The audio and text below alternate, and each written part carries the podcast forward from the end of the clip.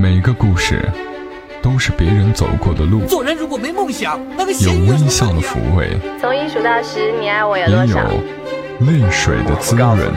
默默到来，故事如你。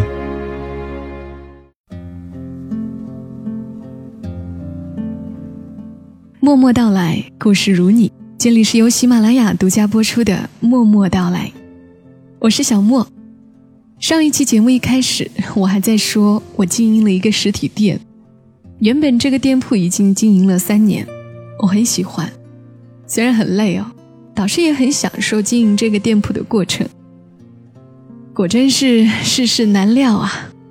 今年店铺重新续租的时候，房租涨了百分之五十。特别突然，对于我来说压力太大了，已经无法承担，所以决定不续租了。合同到期的时间还有一个月，这一个月里，我要把货清掉，然后休息一段时间，真的会打算经营一个网店看看。所以这一个月呢，异常忙碌。过去的几天，真的有些忙得脚不沾地。接下来一个月。肯定也很不轻松，做节目的时间也是深夜挤出点时间。说这么多是要说，原本是要接着上一期好好过日子，日子也会好好对你。苏锦的故事继续来讲述宁南的故事的，实在没有办法抽出时间写这个故事，所以最近的四期节目，小莫只好念念别人的文字和故事。当然，故事依旧是我精挑细选的。宁兰的故事，就请大家再等等吧。另外，这一个月忙完之后，小莫应该会时间上充裕一些，在节目内容上，我也会尽量要丰富一些。而今天要和你说的这个故事，作者是颜如玉，名字是《此去经年》，一位九零后的写作者。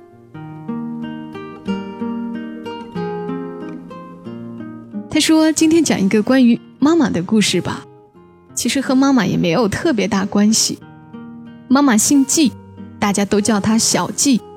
小季特别美，反正从小到大，人家见到我们母女都说这妈妈比女儿漂亮多了。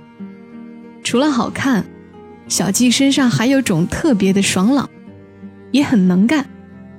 我从小身边就有好多叔叔，明里暗里的喜欢她。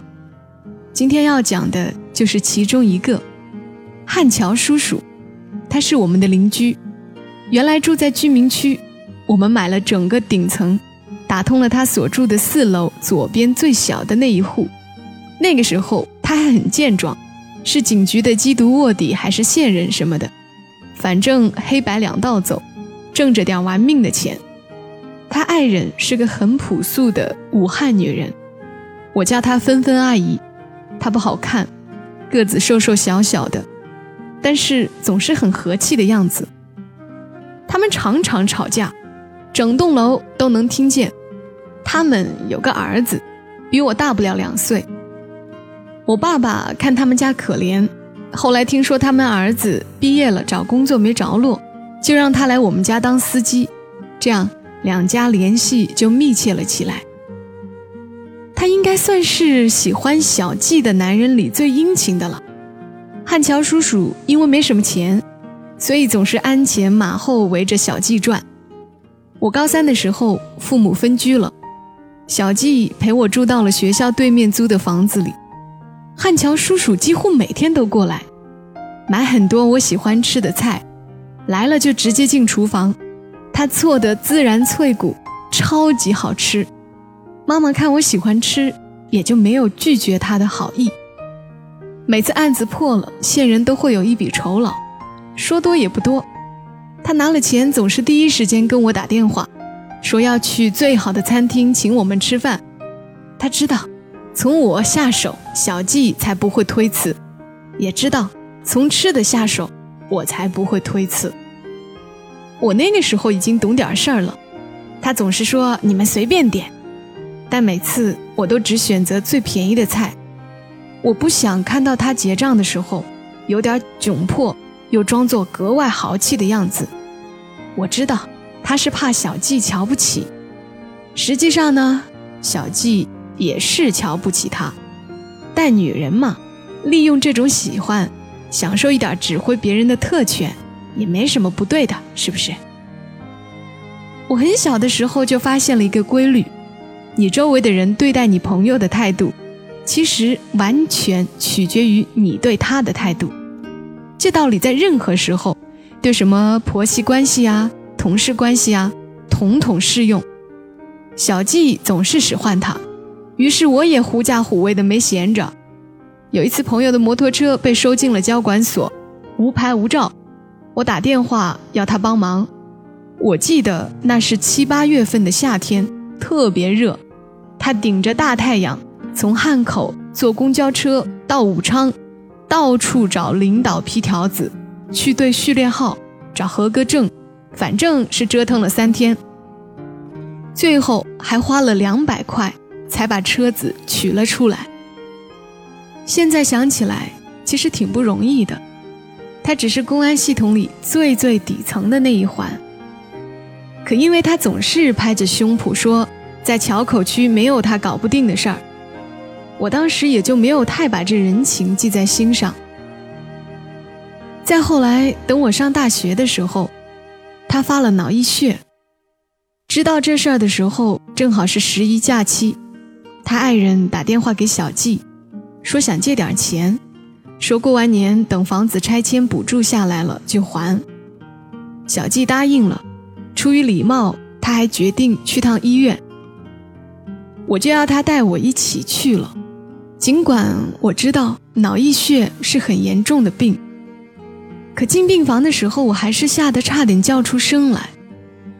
汉桥叔叔还昏迷在病床上，全身都插满了输液导管和检测仪器的线，头盖骨取了一块，为了方便日后的手术。没有还原就缝合了，整个人骨瘦如柴，面如土灰，偶尔抽筋的时候还会翻白眼。芬芬阿姨站在病床旁边，不停地帮他按摩，捏捏手，捏捏腿，拿湿棉球给他擦嘴，因为喉咙里还插着导管，所以他要时不时用抽吸管抽出喉咙里的积液。小季和芬芬阿姨简单寒暄了一下，就拉着我要走。我当时站在旁边，说不上来是什么感觉，就是一直哭，一直哭。小季出来的时候，像是松了一口气似的，跟我说：“真是一秒钟也多待不下去了，看着好恐怖啊。”当时我听着心里就特别难受，但什么也没有说。当时我就想啊，你看你。把每个月的工资都用在这个女人身上，你想尽一切办法讨她欢心，给她发肉麻的短信，你有空就来找他帮他跑腿。现在你躺在床上，你什么意识都没有了，你甚至分不清谁是谁。他最多来看你一眼，还被吓走了。你图个什么呢？你天天骂你的妻子，和他吵架，他甚至没有吃过牛排。如果你现在可以睁开眼。会不会觉得自己以前很可笑呢？后来寒假住在爸爸家，听说汉桥叔叔醒了，就买了点礼物去医院看他。他还是没有什么好转，只是会哼哼和用唯一能动的右手到处抓。我陪着芬芬阿姨给他按摩，阿姨不知道我们之间其实很熟悉，我也装作一副。只是出于同情心才来帮忙的样子。就在那几天里，我想的比我这辈子领悟到的事情还要多。芬芬阿姨告诉我，汉桥叔叔脾气可爆了，脑溢血发作的时候，他们正在为谁去添饭的事情闹冷战。冷战前，芬芬阿姨说的最后一句话是：“难不成你还要我喂到你口里？”说这话时，他抬头看了我一眼，说：“你看啊，现在真的要每天喂到他嘴里了。”我看到桌上的保温瓶里，每天都是不一样的汤和饭菜。他每天五点就起来，准备一天的饭，用研磨机搅拌成糊状，再用针筒一点一点地打到通往胃的软管里。他居然为此觉得愧疚，把造成这不幸的责任都揽到自己身上，觉得都是自己一句话咒得他真的成了这样。芬芬阿姨当时拉着我的手说：“要是还能回到那一天啊，我真宁愿以后二十年，我天天都把饭菜喂到他嘴里吃。”即使到现在，我想到这句话，都会待在键盘面前，很久不知道该说点什么。我想，这才是夫妻吧。虽然你脾气很坏，没有给过我什么好的生活，还总是跟我吵架，但如果需要你付出这么大的代价来弥补，我一万个宁愿受苦的人是我，多久都没有关系。只求你好好的，只求你好好的。故事就是这样了。我上个星期去看他的时候，汉桥叔叔已经能说简单的句子了，但意思总表达不出来。只有芬芬阿姨知道他想说什么。他伸出两根手指头就是要抽烟，手捏捏拳头就是要挠痒痒。芬芬阿姨总是自言自语一般对着空气问问题，然后不等汉桥叔叔反应，又自说自话的替他回答了。他像哄孩子一样哄着他，说：“你想要这个，这个不能吃呀。”汉桥叔叔见到我时已经叫不出名字了。我陪他坐了一下午，他一直想说点什么，可又说不明白，总是咿咿呀呀的。最后再长长的叹一口气。后来我终于零零星星的听到几个词，他说：“摩托，没事。”然后又拍拍自己的胸。我一瞬间明白了，他是想说，摩托车再出事了，也没关系，他能搞定。芬芬阿姨在一边看着，说：“这个我也没看懂啊。”但她笑了笑，又说。不过能这样，已经很好很好了。至少老天爷把人留下了，不是吗？那一刻，阳光从厨房透进来，打在他身上。我觉得她特别美，真的，特别美。临走时，他开心地跟我说：“我们的拆迁新房马上装修好了，到时候叫上你妈妈一起来做客啊。”我连声说好。等他关上门，我下到三楼的时候，就忍不住坐在台阶上，开始失声大哭。你知道什么叫爱人吗？你以为你拼了命追逐的那些东西，是爱情吗？不是，那是你的欲望、你的憧憬和你的贪婪，而最后留下的。才是爱情。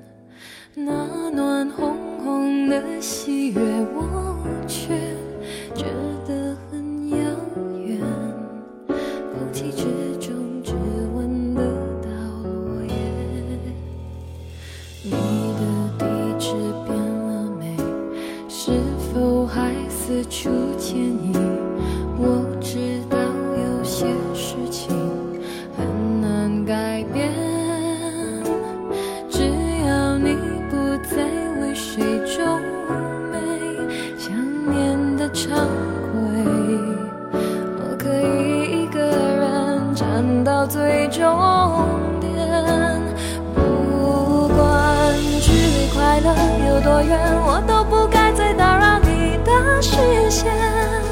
让出整个城市让你放手的